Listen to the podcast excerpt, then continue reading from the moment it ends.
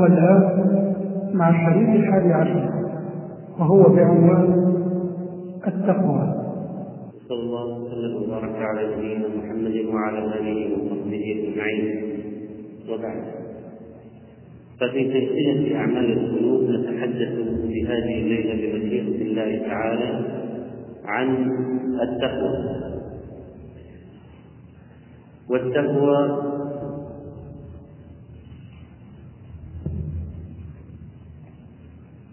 شيء عظيم. ومنزلة ثانية وهي أساس الدين. ولا حياة إلا بها. بل إن الحياة بغيرها لا تطاق. بل هي أدنى من حياة البهائم. فليس صلاح للإنسان إلا بالتقوى. هي كنز عزيز. لئن ظفرت به فكم تجد فيه من جوهر شريف وخير كثير ورزق كريم وفوز كبير وغنم جسيم وملك عظيم. فكأن خيرات الدنيا والآخرة قد جمعت فجعلت تحت هفة واحدة التي هي التقوى. وتأمل ما في القرآن من ذكرها. فكم علق بها من خير وكم وعد عليها من خير وثواب وكم أضيف إليها من سعادة. هذه التقوى ظلال طاب العيش فيها. هذه التقوى حياة كريمة فما هي وما تعرفها وكيف تحصل التقوى وما هي ثمراتها وما درجاتها. وما هي الأسباب المعينة عليها؟ أيها الإخوة التقوى هي الجسم من التقى والمصدر الاتقاء وهي مأخوذة من مادة وقى فهي من الوقاية. وهي ما يحمي ما يحمي به الإنسان نفسه وتدل على دفع شيء عن شيء لغيره. فالوقاية ما يقي الشيء ووقاه الله السوء وقاية أي حفظه. وأما المعنى الشرعي فقد ذكر العلماء في تعريفها عدة عبارات. فمن ذلك قولهم أن تجعل بينك وبين ما حرم الله حاجبا وحاجبا وكذلك امتثال أوامر الله واجتناب النواهي فالمتقون هم الذين يراهم الله حيث أمرهم ولا يصدقون على ما نهاهم عنه. والتقوى هي الخوف من الجليل والعمل بالتنزيل والقناعة بالقليل والاستعداد ليوم الرحيم والتقوى أن يجعل المسلم بينه وبين ما يخشاه من ربه من غضبه وسخطه وعقابه وقاية تقيه من ذلك وذلك بفعل طاعته واجتناب معاصيه وقد سأل عمر وقد سأل عمر رضي الله عنه أبي بن كعب فقال له ما التقوى؟ فقال يا فقال أبي أمير المؤمنين أما سلكت طريقا فيه شوك؟ قال نعم قال فماذا فعلت؟ قال عمر أشمر عن ساقي وأنظر إلى مواضع قدمي وأقدم قدما وأؤخر أخرى مخافة أن تصيبني شوكة فقال أبي بن كعب تلك التقوى فهي تكبير بالطاعة ونظر في الحلال والحرام وورع من الزلل ومخافة وخشية من الكبير المتعال سبحانه وتعالى التقوى هي أساس الدين وبها يرتقى إلى مراتب اليقين هي زاد القلوب والأرواح فبها تقتات وبه تتفوق وعليها تجتهد في الوصول والنجاة. قال ابن المعتز خل الذنوب صغيرها وكبيرها ذاك التقى واصنع كماش فوق أرض الشوك يحذر ما يرى لا تحقرن صغيرة ان الجبال من الحطب وقال ابن رجب رحمه الله اصل التقوى أن يجعل العبد بينه وبين ما يخافه ويحذره وقاية تقيه منه. وتارة تضاف التقوى إلى اسم الله عز وجل كقوله واتقوا الله. فإذا أضيفت التقوى إليه سبحانه فالمقصود اتقوا سخطه وغضبه. ما معنى اتقوا الله؟ ليس اتقوا القرب منه. ولا اتقوا شرعه لكن اتقوا عذابه وسخطه فإذا أضيفت إلى الله وقلنا مثلا كما في الآية اتقوا الله أو اتق الله تتقي الله تتقي ماذا؟ عذابه وسخطه وعن ذلك ينشأ عقابه الدنيوي والأخروي كما قال عز وجل ويحذركم الله نفسه وقال سبحانه هو أهل التقوى. هو أهل أن يتقى وأن يخشى وأن يهاب وأن يجل وأن يعظم سبحانه وتعالى. وأن يعظم في صدور عباده حتى يعبدوه ويطيعوه لأنه مستحق للجلال والإكرام وهو صاحب الكبرياء والعظمة وقوة البطش هو أهل التقوى. وتارة تضاف التقوى إلى عقاب الله. أو إلى مكان العقاب كالنار أو إلى زمان العقاب في يوم القيامة. فيقول الله عز وجل واتقوا النار. هذه عذاب. واتقوا يوما ترجعون فيه إلى الله هذا وقت العذاب. ويدخل في التقوى الكاملة فعل الواجبات وترك المحرمات والشبهات وربما دخل فيها أيضا فعل المندوبات وترك المكروهات والمشتبهات فقول الله تعالى الف لام ذلك الكتاب لا ريب فيه هدى للمتقين؟ يشمل ذلك كله. يشمل ذلك كله. قال ابن القيم رحمه الله في التقوى في تعريفها الشرعي حقيقتها العمل بطاعة الله إيمانا واحتسابا أمرا ونهيا. فيفعل ما أمر الله به إيمانا بالآمر وتصديقا بوعده ويترك ما نهى الله عنه إيمانا بالنهي أو الناهي وخوفا من وعيده وقال طلق بن حبيب رحمه الله إذا وقعت الفتنة فاطفئوها بالتقوى قالوا وما التقوى؟ قال أن تعمل بطاعة قال أن تعمل بطاعة الله. على نور من الله. ترجو ثواب الله. وأن تترك معصية الله على نور من الله تخاف عقاب الله. وهذا من أحسن ما قيل في حد التقوى. والتقوى أيضا امتثال الاوامر واجتناب النواهي وتكون على ثلاث مراتب الأولى التوقي من العذاب المخلف أول ما تتقي العذاب المخلف صاحبه وهو المشرك الكافر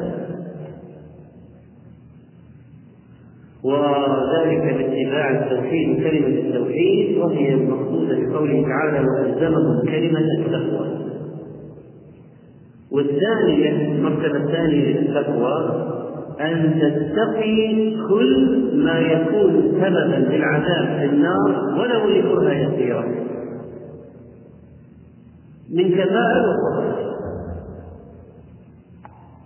وهو المتعارف عليه الشرع أساسا ترك الكبائر والصغائر اتقاء العذاب بترك الكبائر والصغائر وترك جميع ما شرط الله به. والثالث من مراتب التقوى أن يتنزه العبد عما يشغل نفسه عن الله تعالى. ولو كان مباحات تشغله عن السير إلى الله وتبطئ سيره. فهذه مرتبة الكمل وهذه المرتبة العالية فإن الاشتغال بالمباحات يشغل القلب عن الله عز وجل وربما يؤدي إلى التقوى وبالتالي يؤدي إلى الوقوع في المكروهات والمكروهات تؤدي إلى الوقوع في المحرمات. وهذا مسلسل يعرفه الإنسان من نفسه في عدد من الأحيان قال بعض الواعظين اعلم اولا بارك الله في دينك وزاد يقينك أن التقوى في قول أهل إصلاح الباطن تنزيه القلب عن ذنب تنزيه القلب عن الذنب حتى تحصل لك من قوة العزم على تركه وقاية بينك وبين سائر المعاصي وتتوصل نفسك على ترك كل قبيح. والتقوى تطلق في القرآن الكريم على عدد من الأمور. فمنها أنها تأتي بمعنى الخشية والهيبة كما قال تعالى وإياي تتقون يعني فاخشوني وهابوني وكذلك قول الله عز وجل واتقوا يوما ترجعون فيه إلى الله خافوا هذا اليوم وما فيه ويخافون يوما كان شره مستطيرا. وكذلك تأتي التقوى بمعنى الطاعة والعبادة. كقول عز وجل يا أيها الذين آمنوا اتقوا الله حق تقاته يعني أطيعوه حق الطاعة وعبدوه حق العبادة. وهو قول مجاهد أن يطاع فلا يعصى وأن يذكر فلا ينسى وأن يذكر فلا يذكر. والثالث تطلق على تنزيه التنزه عن الذنوب وهذه هي الحقيقة في تعريف التقوى في الاصطلاح قال عز وجل ومن يطع الله ورسوله ويخشى الله ويتقي يترك المعاصي والذنوب فأولئك هم الفائزون. فذكر الطاعة والخشية ثم ذكر التقوى. فعلمنا أن حقيقة التقوى شيء اضافي غير الطاعة والخشية في هذا النص وهو تنزيه القلب عن كل قبيح. وكذلك يقال في مراتب التقوى أو حالات التقوى اتقاء الشرك أولا. اتقاء البدعة ثانيا اتقاء المعصية ثالثا. اتقاء الشرك واتقاء البدعة واتقاء المعصية. والله عز وجل ذكر التقوى ثلاث مرات في آية واحدة فقال سبحانه وتعالى ليس على الذين آمنوا وعملوا الصالحات جناح فيما طعموا إذا ما اتقوا وآمنوا وعملوا الصالحات. ثم اتقوا وآمنوا ثم اتقوا وأحسنوا. فهناك هذه هذا التكرار يفيد ليس تكرارا مجردا بل التقوى الأولى فيها معنى غير الثاني غير الثالث. فقال بعضهم التقوى الأولى تقوى عن الشرك والتقوى الثانية عن البدعة والتقوى الثالثه عن المعاصي. ويقابل الأولى التوحيد. والثانية السنة والثالثة الطاعة. فجمع بين هذه المنازل الثلاث منزلة الإيمان ومنزلة السنة ومنزلة الاستقامة والطاعة. وكذلك فإن التقوى يدخل فيها كما تقدم الحذر من المكروهات والمجتبهات فلا يبلغ العبد درجة المستقيم حتى يدع ما لا بأس به حذرا مما به بأس. ومن الناس من يتقي نفسه الخلود في النار. هذه همته لكن لا يتقي المعاصي التي تدخله جهنم ولو حينا من الدهر. فيكره التوحيد. ويصدق بالرسول صلى الله عليه وسلم ويقول أنا مسلم ويأتي بأركان الإسلام وأركان الإيمان السته لكن لا يحرص على أن يقي نفسه دخول النار الكلية. فيفرط في واجبات ويفعل محرمات فينبغي أن يعلم أي درجة من التقوى هو عليه. وليس أن يقول أنا من المتقين وما وقى نفسه الا من الخلود لكن ما وقى نفسه الدخول ما وقى نفسه الدخول وهذا لا يستحق صاحبه اسم المتقي باطلاق تطلق على هذا تقول هذا تقي أو هذا إنسان متقي أو هذا إنسان متقي. كلا. لماذا؟ لأنه متعرض للعذاب مستحق للعقاب بما يفعل والا أن تتداركه الله برحمته يدخل بالمشيئه لأن أهل التوحيد ممكن يدخل بالمشيئه من يريد الله أن يدخلهم في مشيئته؟ أي أن يعفو عنهم ومن شاء عذبهم. على حسب أعمالهم حتى يخرجوا من النار القيامة ومن الناس من يتقي الكفر كبائر الذنوب. ولا يعمل طاعات ويفعل واجبات فلا يشرب خمرا ولا يزني ولا يسرق ولا يرتشي ولا يرابي لكن لا يمتنع من الصغائر. لا يمتنع من الصغائر ولا يكثر من النوافل فهذا أقرب إلى النجاة لكن لا تستطيع أن تطلق عليه أيضا أنه شخص تقي أو أنه متقي. وقد قال سبحانه وتعالى إن تجتنبوا كبائر ما تنهون عنه نكفر عنكم سيئاتكم. وقول النبي صلى الله عليه وسلم الصلوات الخمس والجمعة إلى الجمعة ورمضان إلى رمضان مكفرات لكن قد لا تكفي يعني قد تكون الصغائر كثيرة جدا بحيث أن هذه لا تكفي للتكفير ولم يأخذ هذا الشخص جنته من النار ووقايته منها بالكامل. فهناك تقصير ووقوع في الصغائر وهذا ممكن يؤدي إلى الاجراء على الكبائر فيما يستقبل. ولذلك الله عز وجل لما قال على ضوء ما تقدم ممكن نفهم الآية فهما آه فهما أبعد وأشمل يا أيها الذين آمنوا اتقوا الله حق تقاته. لما عرفنا الآن ممكن الواحد يتقي من أي شيء من هذه في هذه المراتب الثلاث. لما تقرأ الآن الآية تبين لك معنى قد يكون خفيا في قبل وهو اتقوا الله حق تقاته. يعني كلها هو تتقي فقط الخلود في جهنم أو تتقي الكبائر فقط وإنما لا بد من اتقاء الصغائر أيضا. اتقاء كل ما يؤدي إلى الدخول في النار.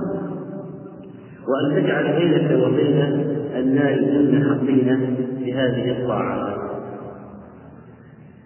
قال أبو الدرداء رضي الله عنه تمام التقوى أن يتقي الله العبد حتى يتقيه من مثقال ذرة وحتى يترك ما يرى أنه حلال خشية أن يكون حراما. طبعا ليس المقصود أن يترك كل الحلال لا.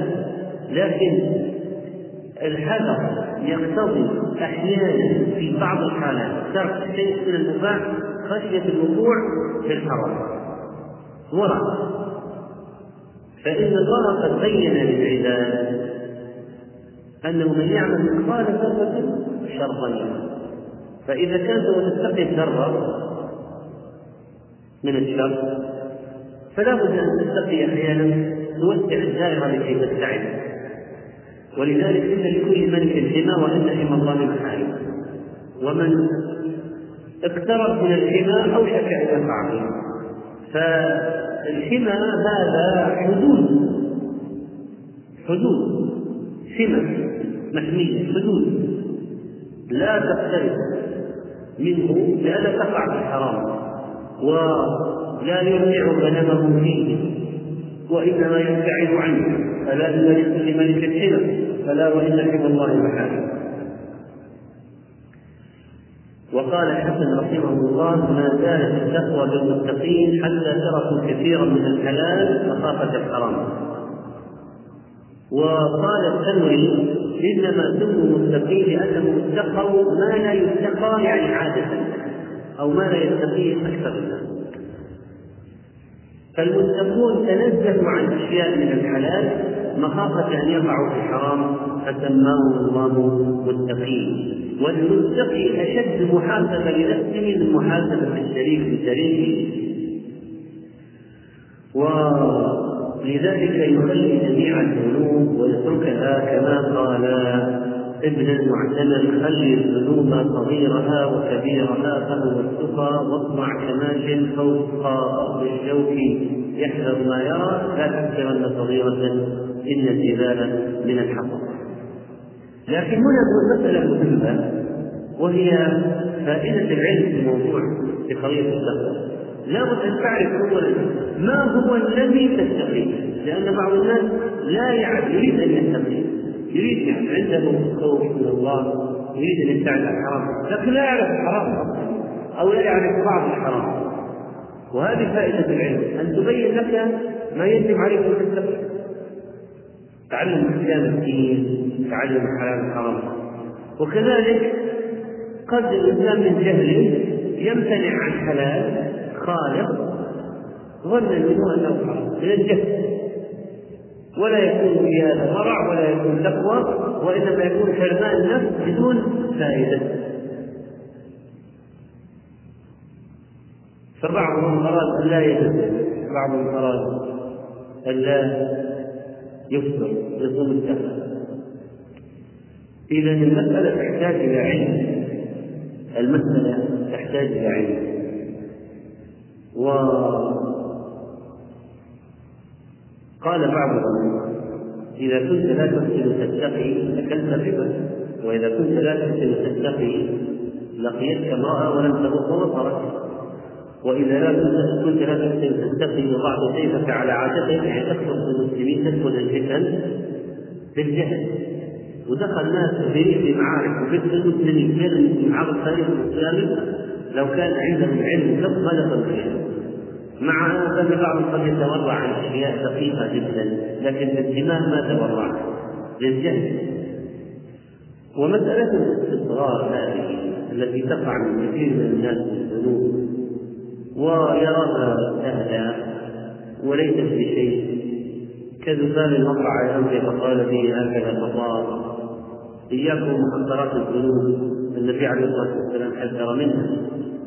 وشبهها بالأعواد التي يجمعها المسافر أو النازل في مكان فيجمع الأعواد فيوقد نارا فهذه أعواد ممكن توقد عليه نار نار جهنم.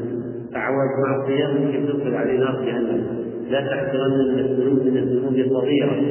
إن الصغير لمن يعود كبيرا. إن الصغير ولو تقادم مع الذنوب عند الإله مفسرا تفطيرا فارتد هواك عن البطالة لا تكن صعب الثياب وشمرا تشميرا. إن المحب إذا أحب إلهه طار الفؤاد وألهم التذكير. طار الفؤاد وألهم التذكير. فاسأل هدايتك الإله فتستئذ فكفى بربك هاديا ونصيرا الإمام أحمد رحمه الله له عبارة جميلة يقول التقوى هي ترك ما تهوى لما تخشى. التقوى هي ترك ما تهوى لما تخشى. فتترك ثواب لأن لك خشية من عذاب أو من يوم طويل. وقال أيضا وقيل أيضا التقوى أن لا يراك حيث نهاك ولا يستقيد ولا يستقيدك حيث أمرك أن لا يراك حيث نهاك ولا يستقيدك حيث أمرك فإذا نهاك تفعل في مجال فإذا نهاك أن تفعل في مجال يكفر فيها بآيات الله ويستهزأ بها فلا يجوز أن يراك هناك لا يحل لك أن تجعل نفسك في ذلك الموضع وإذا أراد أن يراك أراد منك أن يراك في المساجد مثل الله الصلوات الخمس في الجمعة فلا يستخدمنك هناك. فهي إذا أن لا يراك حيث نهاك ولا يستخدمك حيث أمرك. وأما بالنسبة لمنزلة التقوى وشرف هذه المنزلة فإنه شيء عظيم ويكفي أن التقوى هي وصية الله للأولين والآخرين. قال الله تعالى ولقد وصينا الذين أوتوا الكتاب من قبلكم وإياكم أن اتقوا الله قال القرطبي رحمه الله الأمر بالتقوى كان عاما لجميع الامم وقال بعض أهل العلم في هذه الآية هي رحى اي القرآن كله لأن الجميع من يدل عليه فما من خير عاجل ولا آجل ظاهر ولا باطل إلا وتقوى الله سبيل موصل إليه ووسيلة مبلغة له وما من شر عاجل ولا ظاهر ولا آجل ولا باطل إلا وتقوى الله عز وجل حفظا متين وحفظا حقيقي السلامة منه والنجاة من ضرره. قال شيخ الإسلام ابن رحمه الله في حديث آه، اتق الله حيثما كنت ما أعلم وصية أنفع من وصية الله ورسوله لمن عقلها واتبعها قال تعالى ولقد وصينا الذين أوتوا الكتاب من قبلكم وإياكم أن اتقوا الله. ووصى النبي صلى الله عليه وسلم معاذا لما بعثه إلى اليمن فقال يا معاذ اتق الله حيثما كنت واتبع السيئة الحسنة تمحها وخالق الناس بخلق حسن. وكان معاذ رضي الله عنه من النبي صلى الله عليه وسلم بمنزلة عالية. فانه قال له يا معاذ والله إني لاحبك أقسم له احلف بالله العظيم أنه يحبك وإذا كان معاذ إنه يحبه فتكون الوصية وصية عابرة وصية معتنده لأن الإنسان يجتهد في وصية من يحب أكثر في من أكثر من اجتهاده في وصية من لا يحبه تلك المحبة. فإذا معاذ كان النبي عليه الصلاة والسلام يحبه جدا جدا وأقسم له حلف وهذا نادر من تجده الصحابة. أن واحد أقسم له النبي عليه الصلاة والسلام أنه يحبه وقال يا معاذ والله إني لاحبك فكيف ستكون الوصية له؟ ستكون وصيه متقنة عظيمه جدا. ولذلك قال له يا معاذ اتق الله حيثما هذا معاذ هل هو إنسان فاسق؟ هل هو إنسان عاصي؟ هذا من كبار الصحابة من سادات القوم أعلم الامه بالحلال والحرام معاذ بن جبل. النبي عليه الصلاة والسلام كان يثق فيه أرسله إلى أماكن متعددة وأرسله إلى اليمن وولاه وجعله قاضيا حاكما. كان يثق به جدا. ويحشر يوم القيامة أمام العلماء معاذ بن جبل بعثه داعيا ومفتيا وحاكما إلى أهل الجنة. كان يشبه معاذ بابراهيم عليه السلام. معاذ كان يشبه بابراهيم عليه السلام. لأن ابن مسعود رضي الله عنه قال إن معاذ إن معاذا كان أمة خالصه لله حنيفا ولم يكن من المشركين يعني هذه شهاده ابن مسعود مسعود هذا معروف منزلته بين الصحابة. من قدام المهاجرين رأس العلم والزهد ابن مسعود يشهد لمعاذ بهذه الشهاده يقول إن معاذا كان أمة خالدة لله حنيفا ولم يكن من المشركين. ومع ذلك النبي عليه الصلاة والسلام يقول يا معاذ اتق الله كنت هذه اذا ليست وصيه كما يوصى بها ولد صغير. أو انسان عادي هذه الوصيه اعطيت لواحد من ممن يحبه النبي عليه الصلاة والسلام جدا ويثق فيه جدا منزلته عاليه ومع ذلك لما جاء يوصيه ما أول شيء قال اتق الله حيثما كنت. هذه جوامع جوامع عبارات جوامع. وأتبع السيئه الحسنة تمحها وخالق الناس بكل و معنى ذلك أن الواحد محتاج إلى التقوى مهما بلغت منزله يعني ماذا نفهم من وصية النبي عليه الصلاة والسلام لمعاذ في التقوى مع أن معاذ في هذه المنزلة؟ ماذا نفهم؟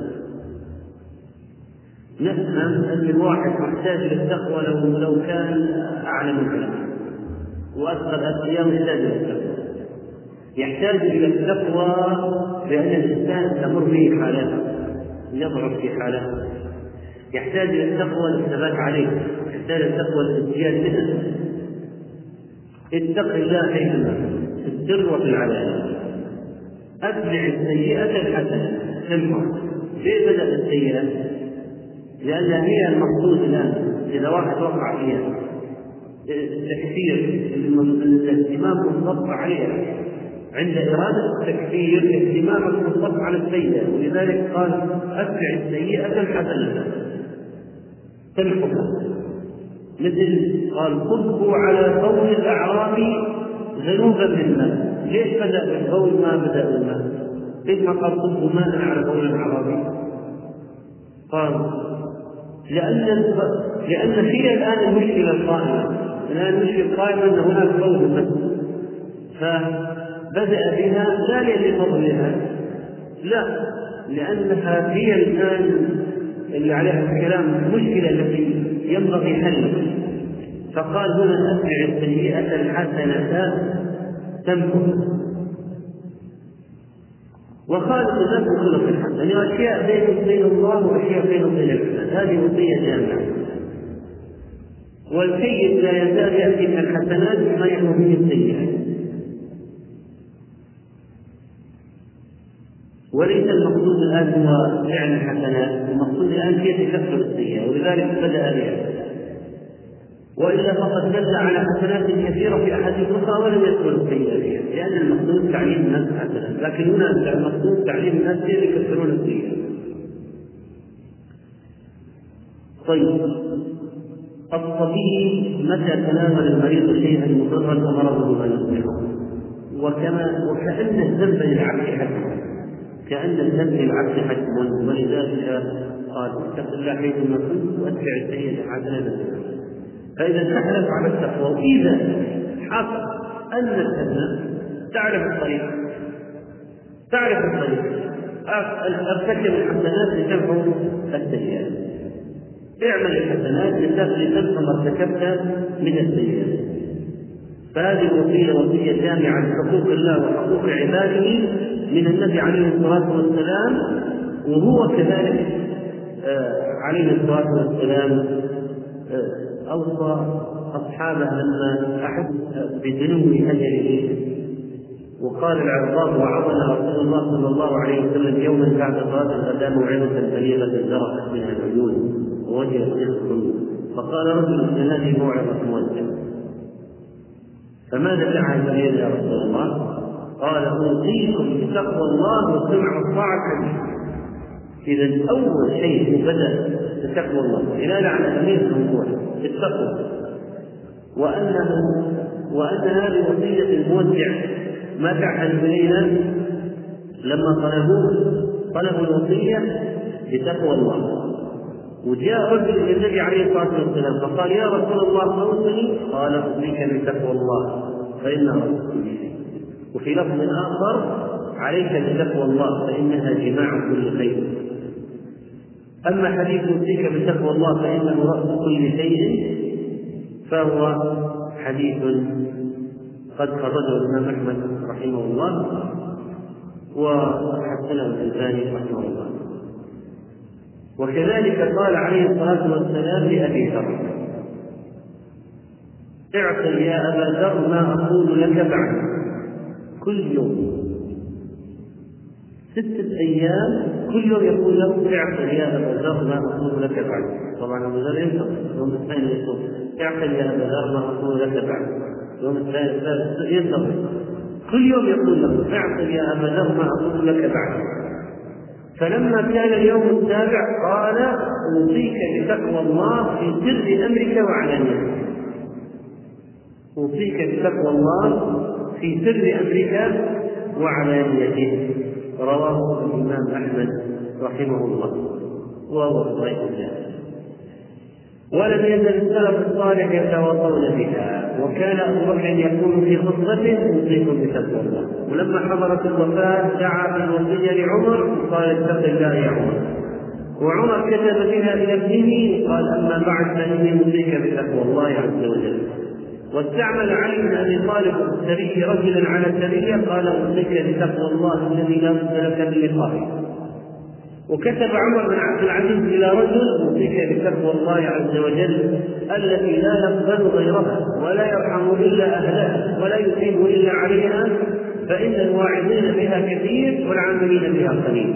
جعلنا الله وإياك من المتقين. ولما ولي خطبا حمد الله وأثنى عليه وقال أوصيكم بتقوى الله عز وجل فإن تقوى الله عز وجل خلق من كل شيء وليس من تقوى الله خلق. هي ممكن تعوض أي شيء لكن إذا فقدت لا يعوض. وقال رجل يونس بن عبيد أوصني قال أوصيك بتقوى الله والإحسان فإن الله مع الذين اتقوا والذين هم محسنون. وكتب رجل من السلف إلى أخيه أوصيك وأنفسنا بالتقوى فإنها خير زاد الآخرة والأولى. خير زاد الآخرة والأولى.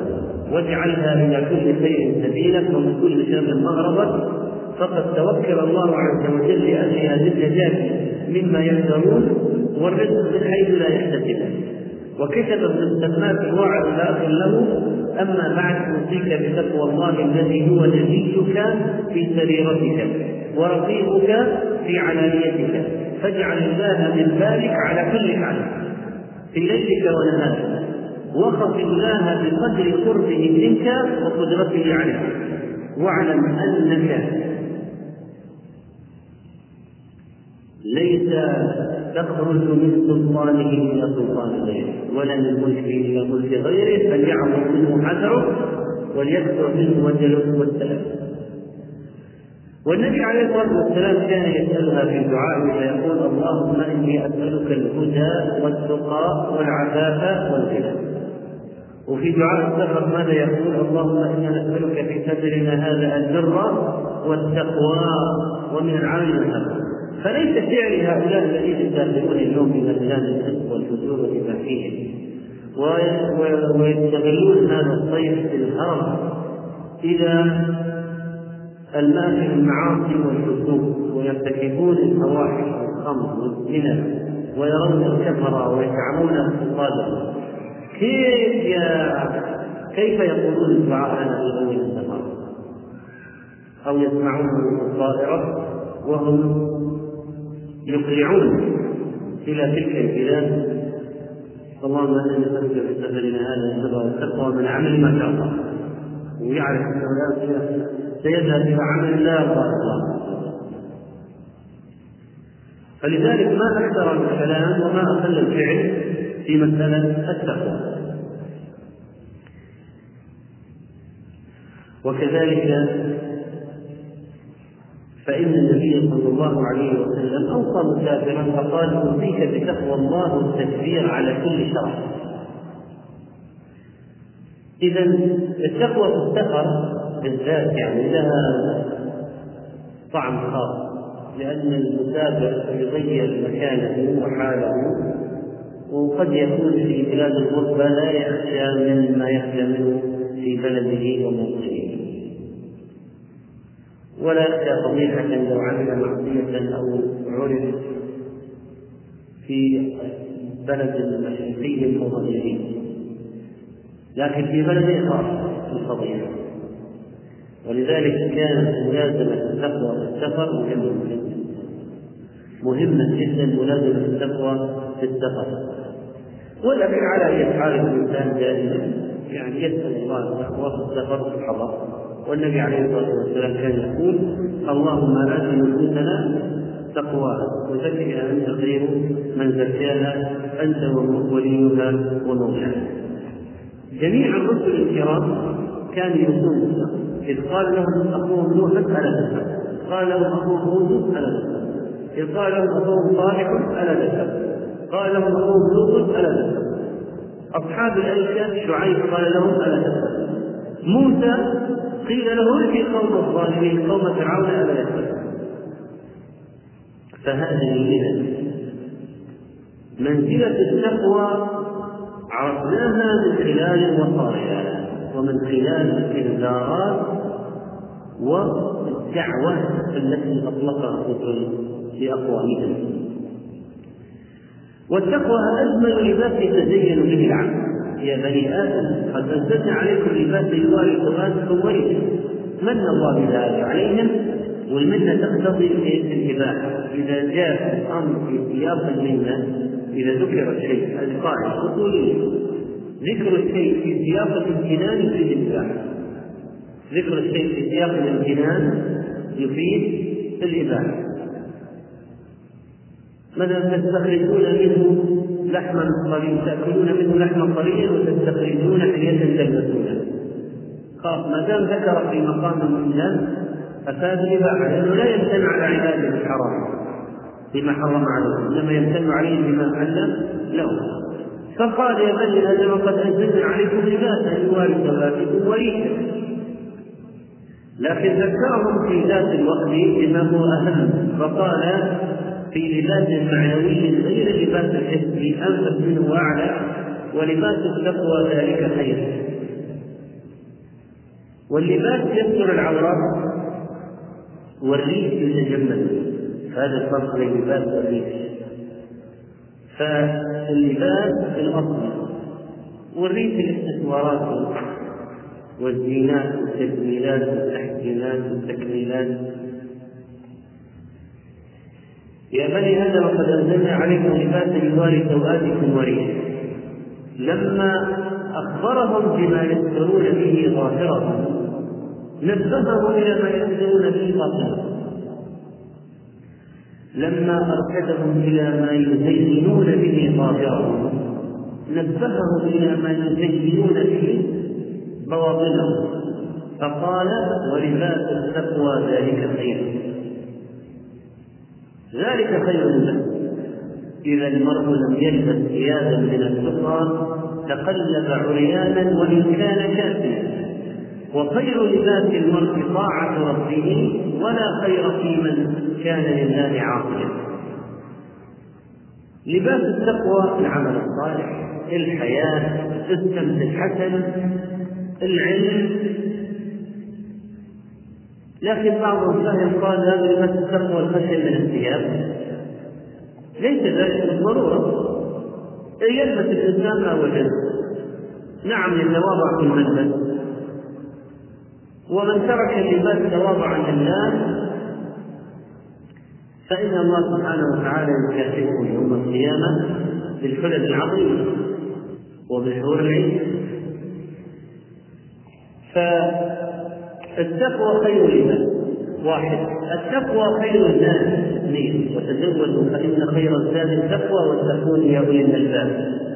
فلما أمرهم بالزاد السفر انظر إلى محبة الله لخلقه وكرمه فإنه أمرهم بالتزود في السفر وهذه قضية دنيوية لكن يرشدهم إلى ما يستفيدون منه حتى في الدنيا. قال وتزودوا لا تتركوا التزود سهلك في الطريق تمد يدك للناس شيء. تزود فإن خير الزاد التقوى واتقون يا أولي الألباب. فلما أرشدهم إلى السفر في زاد الدنيا أرشدهم ونبههم إلى قضية زاد الآخرة. فقال فإن خير الزاد التقوى. فهذا زاد الآخرة اتقاء القبائح طبعا لا هذه سبب يقول إنه كان أهل اليمن.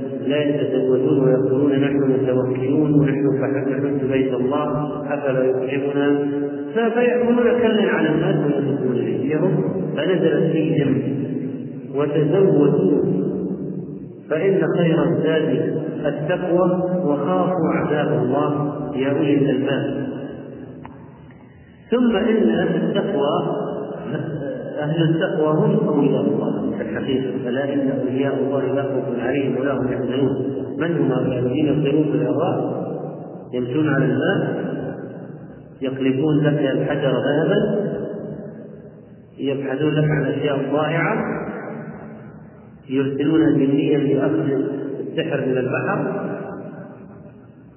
من هم أولياء الله؟ ألا إن أولياء الله لا خوف عليهم ولا هم يحزنون. الذين آمنوا وكانوا يتقون. والله ولي المتقين.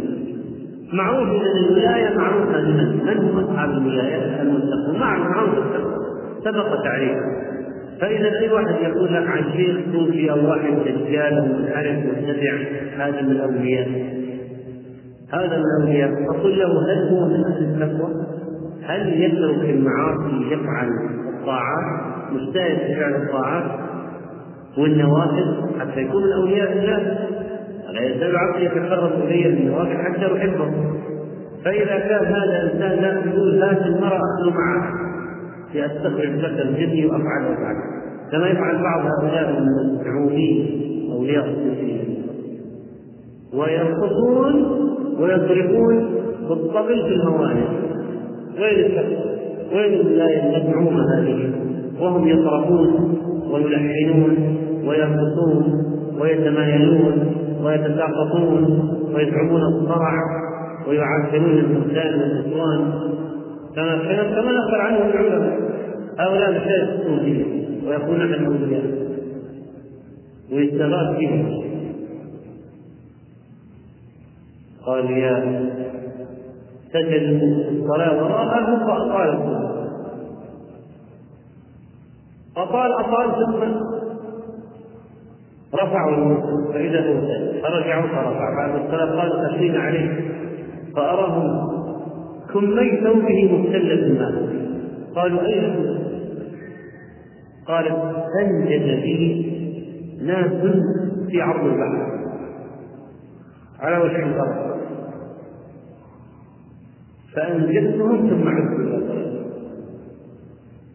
هذا الحديث بالولد. ويمكن راح كتب الناس على ثوب الرجل فإذا هنا مسألة الأولياء هؤلاء. قصة طويلة في عالم الخرافات والبدع. ولذلك الله عز وجل جعل لنا فرقانا نفرق فيه بين أولياء الرحمن وأولياء الشيطان. واضح. قال ألا إن أولياء الله لا خوف عليهم ولا هم يحزنون. الذين آمنوا وكانوا يتقون. إن أولي إلا المتقون ولكن أكثرهم لا يعلمون. وجعل الله عز وجل التقوى هي الميزان عنده في التفاضل بين الناس. فقال عز وجل إن أكرمكم عند الله. ليس عند البشر إن أكرمكم عند الله أتقاكم وسئل النبي صلى الله عليه وسلم من من أكرم الناس؟ من أرفعهم حسبا؟ فقال الكريم ابن الكريم ابن الكريم ابن الكريم يوسف بن يعقوب بن يوسف بن إسحاق بن إبراهيم عليه السلام. قال ليس على هذا بين لهم بعد ذلك قال من من أكرم الناس؟ قال أتقاهم لله رواه البخاري. فالفضل والكرم إنما هو بتقوى الله لا بغير الانتساب إلى الفضل ولذلك كما قال الشاعر فقد رفع الإسلام سلمان فارس وقد وضع الكفر الشريف ابا وضعه وجعله في اسفل وذكر أن سلمان رضي الله عنه كان يقول أبي الإسلام لا أبا لي سواه إذا ما افتخروا إذا افتخروا بخيط أو تميم فهذا بالنسبة لمنزلة التقوى أنها ميزان التفاضل ومن شرفها أن الله أمر بالتعاون من أجلها وتعاونوا على البر والتقوى. وهذا من صالح العباد لا تتم إلا به. وكذلك فإن التقوى منبع الفضائل. فالرحمة والوفاء والصدق والعدل والورع والبذل والعطاء كلها ثمن ثمرات شجرة التقوى. إذا أينعت في قلب المؤمن وهي الجزء من الوحشة والمنجية من عذاب الله دخل علي رضي الله عنه المقبرة فقال يا أهل القبور من خبر من خبر عندكم؟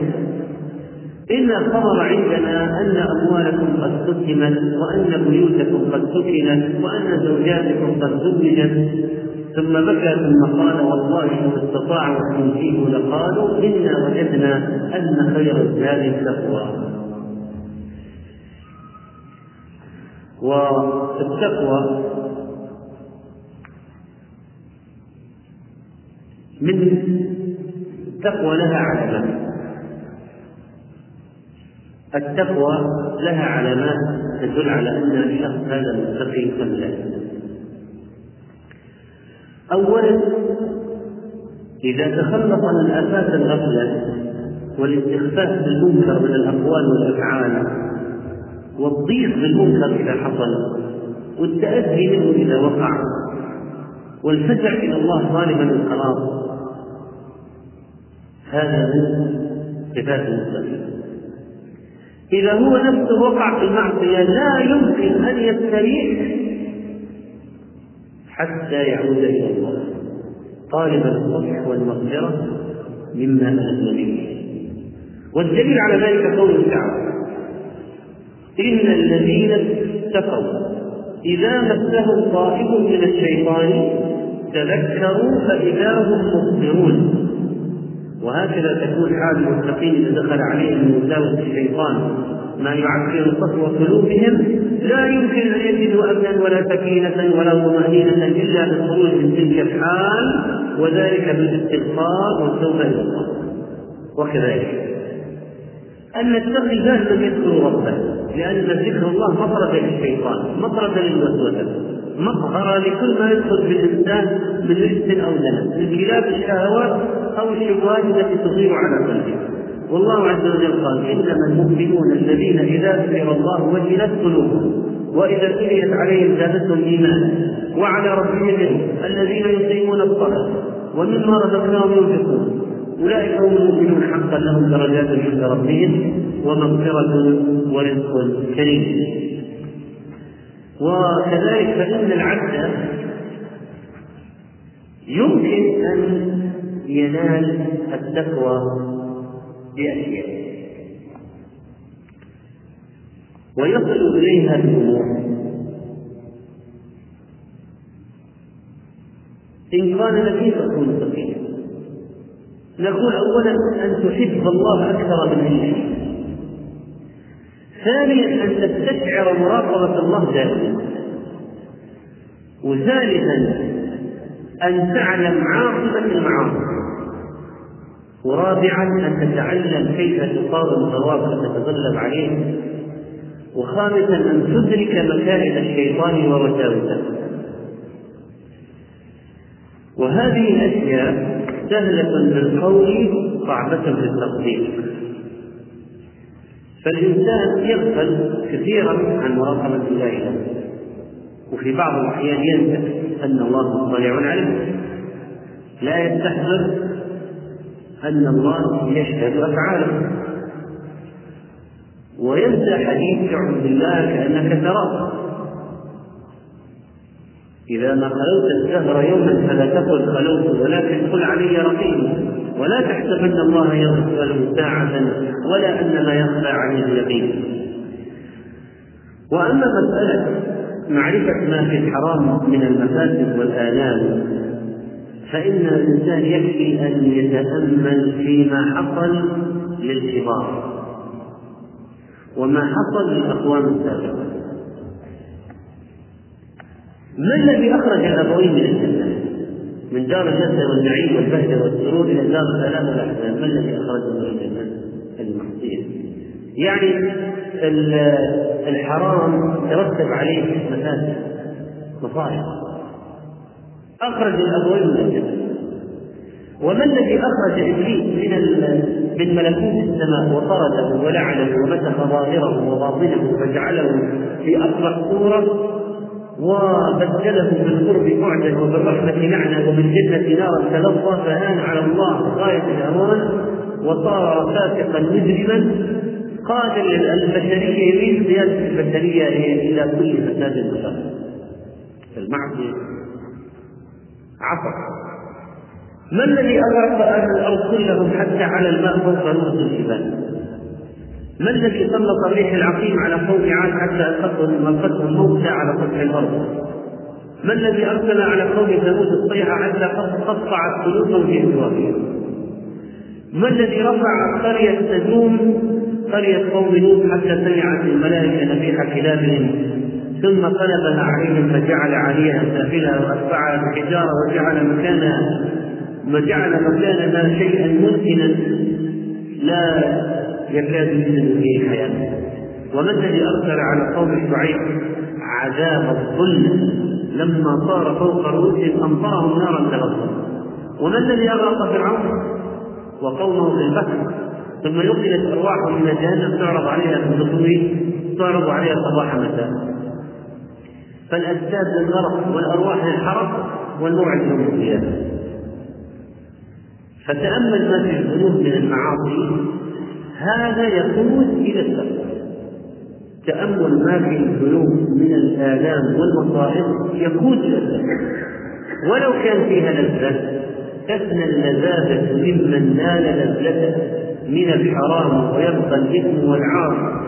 تبقى عواقب سوء من مغفتها لا خير في لذة من بعدها سأل واحد قال أنا وقعت في الزنا طيب إيش تريد؟ قال حملت المرأة وماذا بعد؟ قال أنا يعني أنا موقف أنا اتزوجها ولا أنا أنتظر حتى تضع الحمل ولا نجلب الحمل ولا ماذا نفعل؟ من جميع الجهات مصيبه اتزوجها واهلي كيف يعرفون أنها حامل؟ نسقط الحمل الحي نقتل واحد نقتل كائن حي أترك المرأة تضع مولود إيش مصير؟ فضيحة لها والمولود هذا يريد الدرس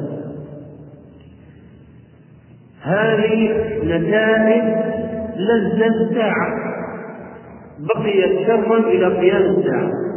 ولذلك قول الشاعر هذا تفنى اللذاذة ممن نال لذته تفنى راح هي ساعة من الحرام ويبقى الإثم والعار يبقى الإثم والعار تبقى عواقب سوء من مضرته لا خير في لذة من بعدها النار فمن تأمل هذا يعني لو تأمل يقول الإنسان هو يعني يلتز ساعة ثم يقضى عليه. وكذلك فإن الإنسان أن يتعلم كيف يغالب هواه وابتداء من الخواطر من معالجة الخواطر أول ما تأتي الخاطرة بالمعصية أو بالشر يطرد أول ما تأتي. وهذا هو العلاج الناجح أن الإنسان يدافع يدافع الهوى يدافع الخاطرة بالحرام يتغلب عليه ولا بأس أن يفصل نفسه عن المعاصي ولو كان في ذلك شيئا مكروها بالنسبة له لأن الصبر على الحرام ليس شيئا سهلا. الصبر على الحرام فيه ألم فيه ألم لكن يعقبه لذة وراحة يوم الدين. أنت في دار شتات فتأهب لشتاتك واجعل الدنيا كيوم كنته عن شهواتك. واجعل الفطر عند الله في يوم وفاتك فإذا هو الحقيقة الحياة هذه تحتاج إلى القيام عن الحرام ويكون الفطر عند الناس. لكن على ماذا؟ تتلقاه الملائكة. هذا يوم الذي كنتم توعدون.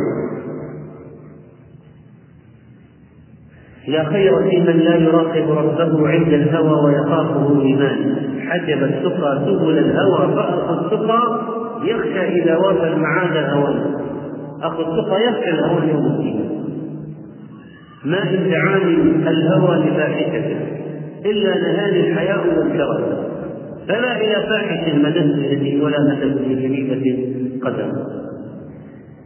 ولا شك أن هذا كما تقدم فيه خطة في البداية لكن أحسن من الشوك والدين والضريع يوم القيامة. والإنسان أحيانا يترك المعاصي جهالا ورجولة لو تأمل ما فيه المعاصي من خدة لتركها ولو من باب الشهامة والرجولة وأغض طرفي من بدل في جارتي حتى يواري جارتي محواها حتى يواري جارتي محواها تدخل الجنة. فإذا الإنسان إذا كان العربي هذا قبل الإسلام ممكن يفاخر أنه يغض طرفه عن جارته. إذا بعد الإسلام كيف يجب أن نكون؟ إذا الواحد ممكن يترك بعض المعاصي خجلا من الناس فما باله إذا فكر من جهة الله؟ سيكون الترك أعظم. ثم الإنسان يحتاج أن يعرف مكائد إبليس لكي يتقيه وإبليس له عدة يعني عدة طرق. في إغواء الناس عدة طرق.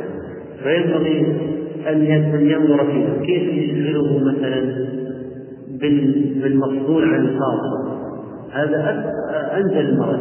وكيف يبدأ به الشرك قبل الأذان هذه فقط تنبيه مفترض يكون الأربعاء في درس لكن هذا الأربعاء يحتاج نؤجل الدرس عار السفر فسيكون الدرس في سلسلة أعمال القلوب السبت إن شاء الله. وغدا درس الفجر على ما هو عليه. درس الخميس الفجر يؤجل. درس الأربعاء المغرب يؤجل إلى سبت الشيخ وبعدما استعرضنا شيئا من الأسباب الجالبة للتقوى والموصلة إليها. فنعرج على صفات المتقين ثم نختم بثمرات التقوى أما المتقون فإن الله سبحانه وتعالى ذكر من صفاتهم أنهم يؤمنون بالغيب إيمانا جازما هدى للمتقين الذين يؤمنون بالغيب. ذلك فإن من صفاتهم أنهم يعفون ويصفحون. قال الله تعالى والتعفو أقرب للتقوى. وكذلك فإن من صفاتهم أنهم لا يخالفون الكبائر ولا يصرون على الصغائر. لا يقترفون الكبائر ولا يصرون على الصغائر. وإذا وقعوا في ذنب سارعوا بالتوبة إن الذين اتقوا إذا مسهم طائف صغير. طائف من الشيطان تذكر فإذا هم مبصرون إذا مسهم طيف أو طائر هم الذنب إصابة صغيرة. تذكروا فإذا هم مبصرون سارعوا مباشرة إلى التوبة والإنابة ومن صفاتهم أنهم يتحرون الصدق في الأقوال والأعمال. قال عز وجل الذي جاء بالصدق وصدق به أولئك هم المتقون. من الذي جاء بالصدق؟ محمد صلى الله عليه وسلم. والذي صدق به. قيل هو أبو بكر الصديق رضي الله تعالى عنه.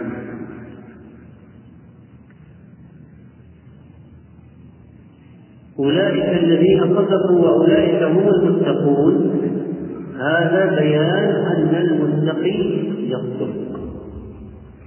وكذلك من صفات المتقين أنهم يعظمون شعائر الله. قال الله تعالى ذلك ومن يعظم شعائر الله فإنها من تقوى القلوب. وما معنى تعظيم شعائر الله؟ تعظيم شعائر الله أن الواحد يعظم حرمات ربه فلا ينتهكها ويعظم أوامر الله فيأتي بها على وجهها ويأتي بأنفس الأشياء. فلو طلبت منه أضحية أو هدي الحج استثمن واستحسن وأتى به على أحسن أغلى أنفس ما يجب فلم تعد شعائر كل شيء لله تعالى فيه هذا من شعائر وكأن شعار الهدي وهو تعليم بعلامه حتى لا يؤخذ أو إذا ضاع يعرف. هذا مما يفعله الحاج من السنة ومن صفات المتقين أنهم يتحرون العدل ويحكمون به. كما قال عز وجل ولا يجرمنكم شنآن قوم على أن لا تعدلوا اعدلوا هو أقرب للتقوى.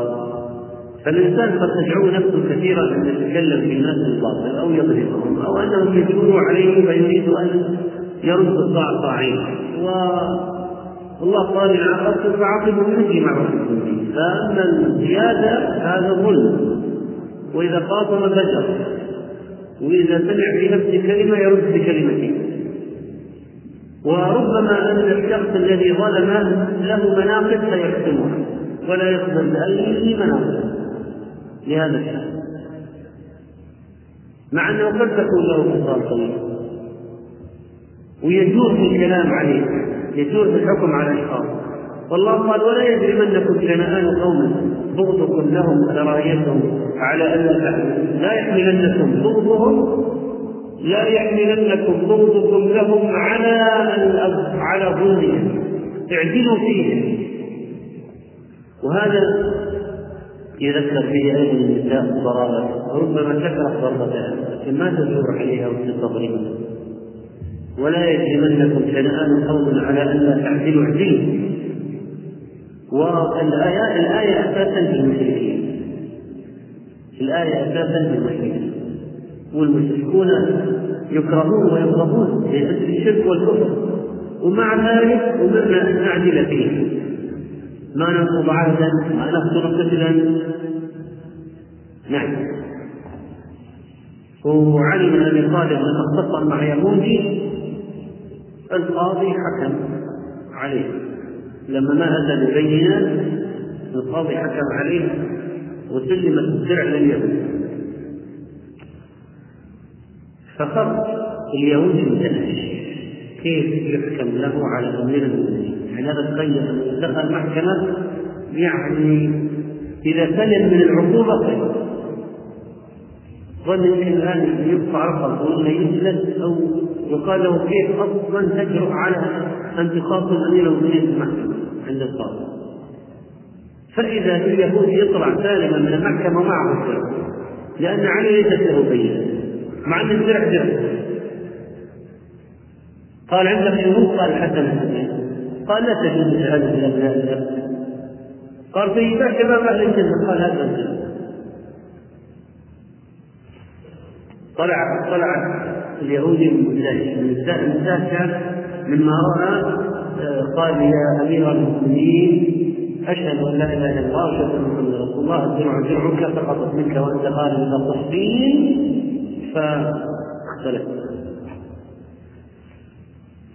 إذا إذا رأى الكفار عدل المسلمين ممكن يسلم جدا تأثر. وكذلك فإن المتقين يتبعون سبيل الأنبياء والصادقين والمفلحين يكونون معه. المتقي من أصحابه؟ من رفقاؤه؟ يا أيها الذين آمنوا اتقوا الله وكونوا مع الصادقين. فإذا أهل أهل أهل الصدق هم أصحاب المتقين. كونوا مع الصادقين. هؤلاء إخوانهم وأصحابهم وأصدقاؤهم ورفقاؤهم وأهل جلوسهم. ورواد منتدياتهم الصادقون. ثم إن المتقي كما تقدم يدع ما لا بأس به حذرا مما به لأجل الحديث دع ما يليق إلى ما لا تمام التقوى أن تتقي الله حتى تترك ما ترى أحيانا بعض الحلال ترى ترك بعض الحلال خشية أن يكون حراما النبي عليه الصلاة والسلام كان يرى التمرة فيريد أن يأكلها فيقول خشية أن يخشى أن تكون تمرة فيتركها مع أن ما في دليل عن تمرة لكن يخشى أن تكون سقطت من تمر الصدقة وهو لا يجوز له ذلك. لكن الورع هذا الورع هذا يجب أن يكون ورعا صحيحا بمعنى أن بعض الناس يفعلون الكبائر ثم يتورعون عن شيء من الدين فيفعل الكبيرة ثم يأتي ويقول النعناع الشاي المحرم جائز عجبت لكم يا أهل العراق تقتلون بنت ابن بنت رسول الله صلى الله عليه وسلم ثم تسألون عن دم البعوض إن المحرم يقتل البعوضه ودم البعوض يجب.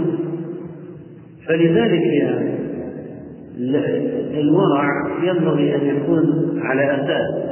واحد ترك المحرمات ثم هو الآن اخذ في ترك الاعراض عن المشتبهات ولذلك لما سئل الإمام أحمد رحمه الله عن رجل يشتري البصل ويشتري الخوصه انه يخشى أن تكون أن تكون هذه التي يربط يربط بها حزمة البصل هذه لما تكون داخله البيعة فيختلف عن البائع يقول طبعا اشتري منك الحزمه والخوصه التي لفيت بها الحزمة قال إيش هذه المسائل؟ إيش هذه المسائل؟ قالوا فلان يفعل ذلك يعني من من إبراهيم بن أبي نعيم قال هذا نعمة. هذا ممكن يليق في حاله رجل متقي جدا. ثالث أما يجي واحد من الفسقه ويسالنا الآن عن هذه الربطة في البخل وهو الذي سئل رحمه الله عن رجل له زوجة وأمه تأمره بالطلاق. قال إن كان بر أمه في كل شيء حتى لم يبق إلا طلاق زوجته يفعل. ولكن إن كان يبرم بطلاق زوجته ثم يقوم إلى أمه بعد ذلك فيضربها فلا يفعل هذه بعض صفات المتقين فماذا بالنسبة لثمرات التقوى وفوائد التقوى؟ التقوى هذا الخلق الإيماني والقاعدة الجليلة التي عليها الأعمال كلها تقوم في الدين الصالحة منطلق العمل لها فوائد كثيرة. فمن ذلك أولا أنها المخرج من كل ضيق وهي مصدر للرزق من حيث لا تستقيم لأن الله وعد ووعد الله لا يتخلف فقال تعالى ومن يتق الله يجعل له مخرجا ويرزقه من حيث لا يحتسب. وهذه مهمة جدا في الوظائف الآن شح الوظائف. واحد لا يجد شيء حرام وبعض الناس داخل وظيفة تطلب منهم أشياء محرمة. وفي تقول له اتق الله يقول أخشى أن تطرد من الوظيفة أخشى ما أعد الوظيفة غيرها. نقول اتق الله. ومن يتق الله يجعل له مخرجا ويرزقه من حيث لا يحتسب يقول لو سألوني في التحقيق وقدرت والقاضي لو سألني في المحكمة وقلت الصدق راح أروح فيها. سجن. جلد. نقول اصدق ما لك إلا هو يعني لازم تسلم الصدق وإن أوذي تشهد زور في المحكمة يعني خلاص تعترف هذا تعترف. والله يجعل لك مخرجا قبل أيام جاء واحد من الاخوان سأله قال إن عندنا موضوع نحن نبيع معدات واجهزه والان الدنيا كلها رشاوى وإذا نبيع ما يشترون مني إلا إذا أعطيناهم خالد الفاتورة في جيوبهم. طيب إيش الرشوه ما حكم دفع لا يجوز. لعن الله الراشد يعني نصبر رجع بعد أيام قال ابشرك هذه راحت علينا بسبب ترك الرشوة. جاءنا بعد عدة عقود بدون مصادر لم تكن تلك الثلاثة ناس لو طلبوا أجهزة من في أماكن لم نكن نتوقع ما عرفوا زبائن غير معروفين. استدلوا علينا. الله عز وجل قدر أنهم يستدلوا علينا ويطلبوا منا لكن طبعا بعض الناس إذا ترك البديل إذا ترك الشيء الحرام قد لا يأتي البديل واحد يبقى ويقول وين وين الوعي فالله قال ومن يتق الله يجعل له مخرجا فلازم تتقي حتى يجيب البديل حول الحلال لازم تتقي من جميع المشكلة فالمشكلة أن هذا الرجل يترك عمل مثلا في الربا يقول أنا أتقي لكن هو اتفرج على المسلم في البلاوي فيقول ما كان يريد بديلا طيب هو قال ما قال يتق الله من شيء واحد.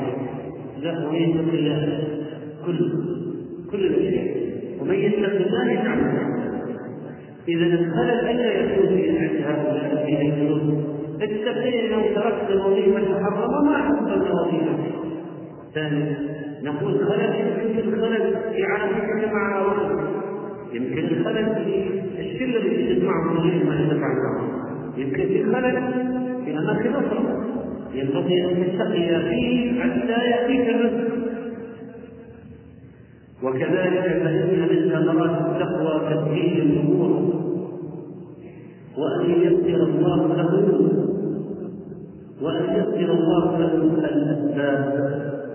قال تعالى ومن يتق الله يجعل له من أمره يسرا. ومن يتق الله يجعل له يسر له امورا يسر له الزواج يسر له البيت يسر له الوظيفه يسر له اي شيء في شرط العمل. ففيما يكافئ فيه الدين المتقي من الله من من أهم الأشياء الحقيقة العلم. أنه يعطى العلم النافع من جراء فقد قال تعالى واتقوا الله ويعلمكم الله.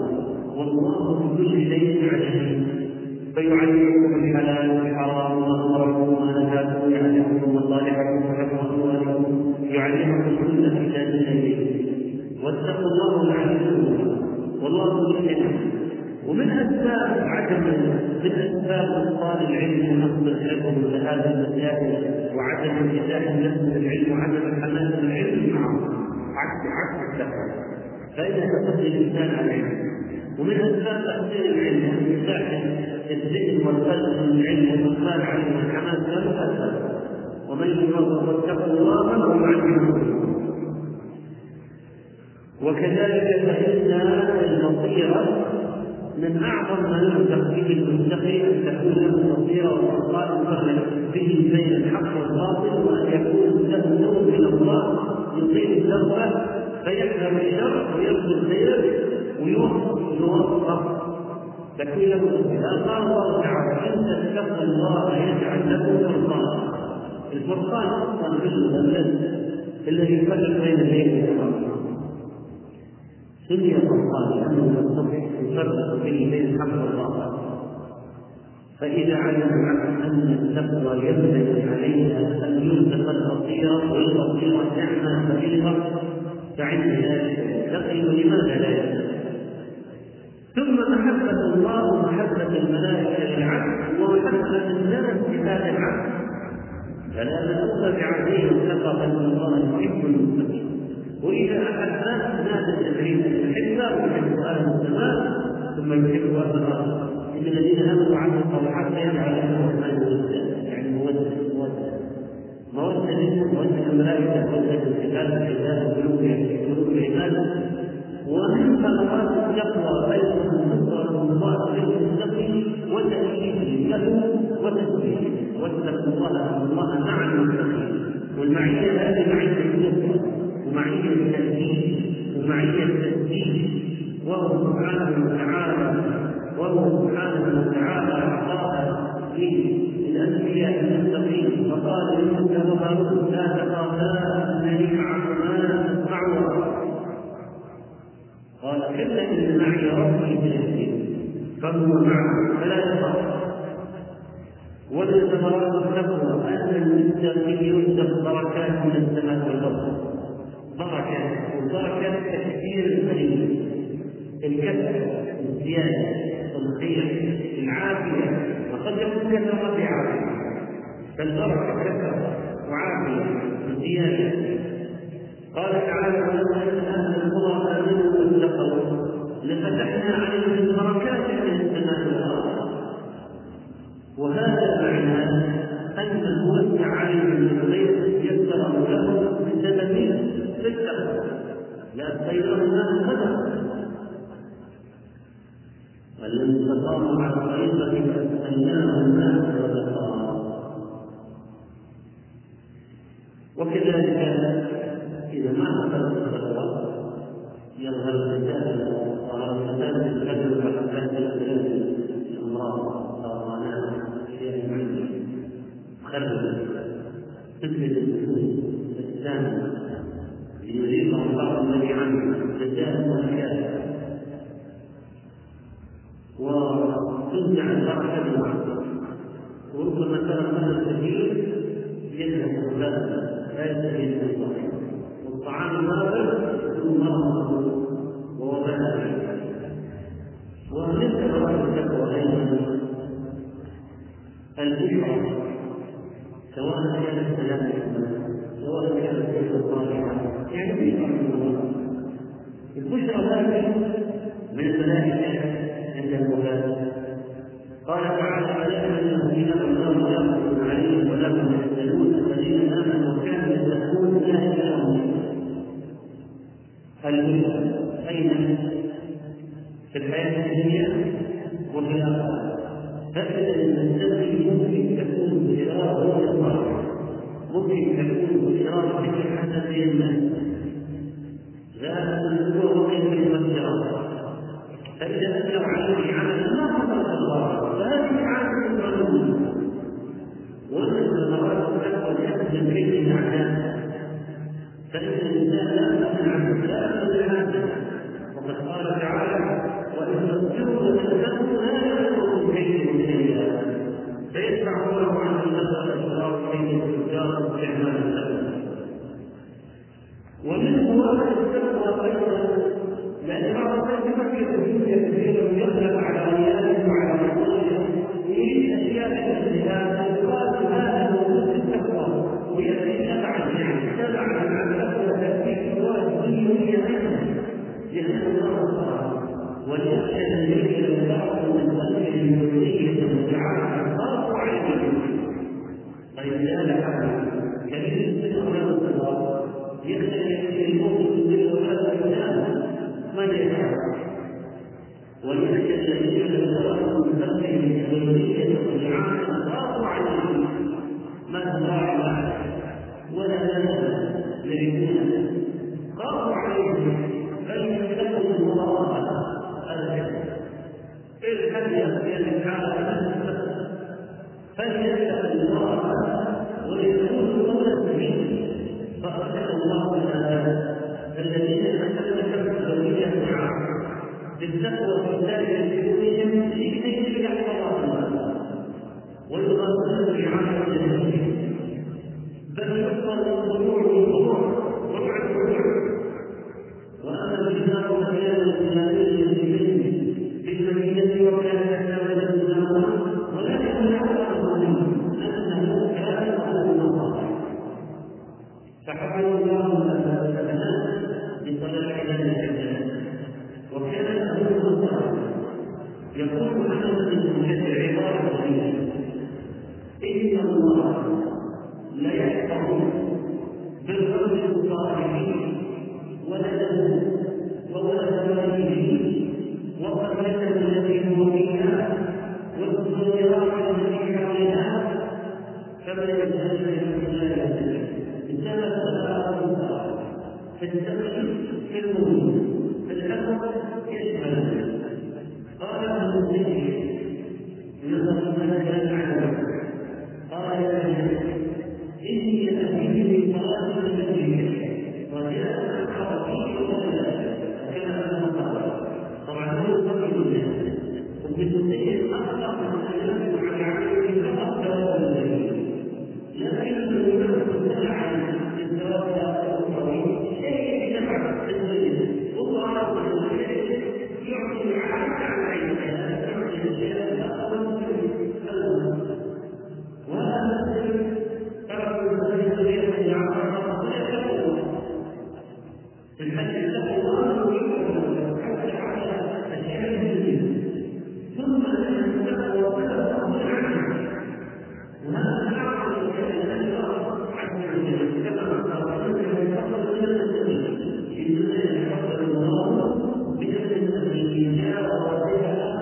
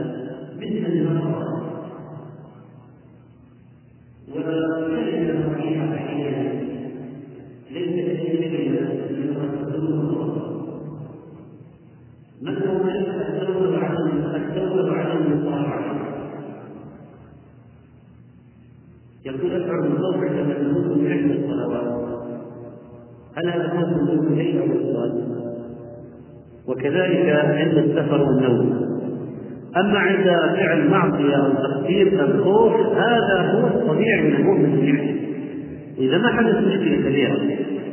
وأما الخوف الذي يدفع إلى ترك مصالح الدنيا والآخرة فهذا خوف مذموم.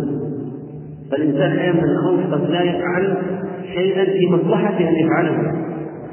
مثل من لا يعمل عملية مهمة جدا له إذا ما فعلها قد يهلك فيقول أنا خايف ولا يفعل. لكن أحيانا قد تكون عملية نسبة المخاطرة فيها كبيرة فما هو ملزم أن يفعلها ويكون التخوف سليم يقول اذا تورع صاحب الكبيره عن دقائق من المعاصي. هذا طيب لكن يجب أن يفكر كيف يحل المشكلة الأكبر. ولا شك أن الذي يفعل كبيرة وصغيرة أكبر من الذي يفعل كبيرة فقط أو صغيرة فقط. يقول أنا أحادث امرأة على الشاشة الماسنجر وهي تعرف عن الإسلام الكثير بسبب أن أخيها مسلم. هل أستمر؟ لا أرى أن تستمر لأن عندها أخ صحراء فلماذا أنت تكلمها وهذا باب فتنة يمكن أن يوصل إلى أشياء سيئة جدا. وهذا الباب دخل فيه هناك تظلم. وانحرفوا وزاروا الامتناع عن الزواج لمن لا يهتم بالشهوة ولا يسأل عنه. هذا طبعا ليس حالا صحيا إن الإنسان إذا لم يكن له شهوة ابدا هذه حاله مرضيه لكن لو كان هذا فعلا حاصل عند شخص ما بحيث لا يلتفت للنساء اطلاقا ويخشى أن يتزوج بنت الناس أن يظلمها اذا ترك الزواج في حالته هذه شيء وجيه.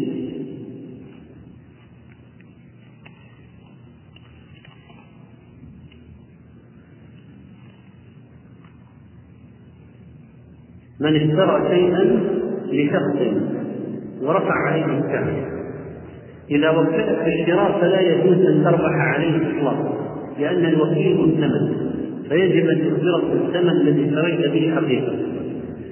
ولو قلت له انني أبيعك لست وكيلا لك أنا أبيعك تشتري مني فيجوز أن تربح عليه لأنك بيعت فإذا الوكيل لا يربح. البياع يربح إذا وكلك يجب أن تصدق تكون أمينا في الإخبار. وإذا قال أنا عندي زد زد اشتعل تربح كما يربح هذا الله اعلم صلى الله وسلم على نبينا شكر الله لفضيلة الشيخ محمد صالح المنجد ما قدمه ونسأل الله أن يجعله في ميزان أعماله. والسلام عليكم ورحمة الله وبركاته.